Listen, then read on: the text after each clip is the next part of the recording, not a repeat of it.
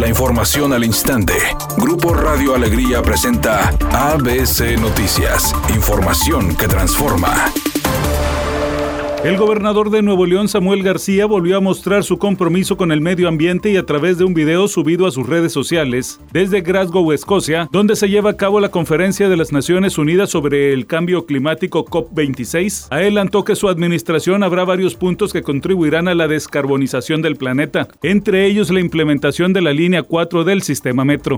Hoy dio inicio la jornada de vacunación para menores de 12 a 17 años de edad en Nuevo León. La secretaria de Salud en el estado, Alma Rosa Marroquín, informó que hasta ahora se tiene el registro de 37 mil adolescentes que han solicitado ser inoculados por la farmacéutica Pfizer. El inicio oficial por parte del sistema de salud del gobierno del estado se llevó a cabo en las instalaciones de la Unidad de Especialidades Médicas Pediátricas, ubicado en el fraccionamiento centro del sur de Monterrey. La funcionaria dijo que contemplan vacunar entre 40 y 50 pacientes diarios.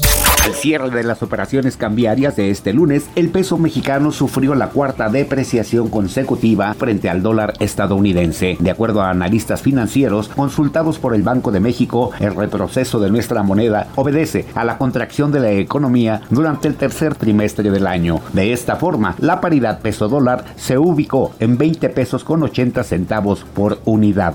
Editorial ABC con Eduardo Garza. Se anunció la refundación de Fuerza Civil. Samuel García quiere la mejor policía del mundo, mayor inversión, más equipo, reclutamiento y capacitación del FBI. El proyecto ahí está, el anuncio se acaba de hacer. Los primeros resultados a dos años, luego avance a los cuatro para cerrar el sexenio con lo prometido. Proyecto ambicioso, esperemos resultados. Los famosos también celebraron ayer Halloween. En sus redes sociales compartieron fotografías luciendo su disfraz. Hubo de todo, desde quienes optaron por vestirse como algún personaje icónico de las películas de terror y también los que se decidieron por usar un atuendo de superhéroe. Otros prefirieron darle un toque de humor a su atuendo y también no faltaron los que prefirieron usar prendas haciendo alusión a un personaje de fantasía.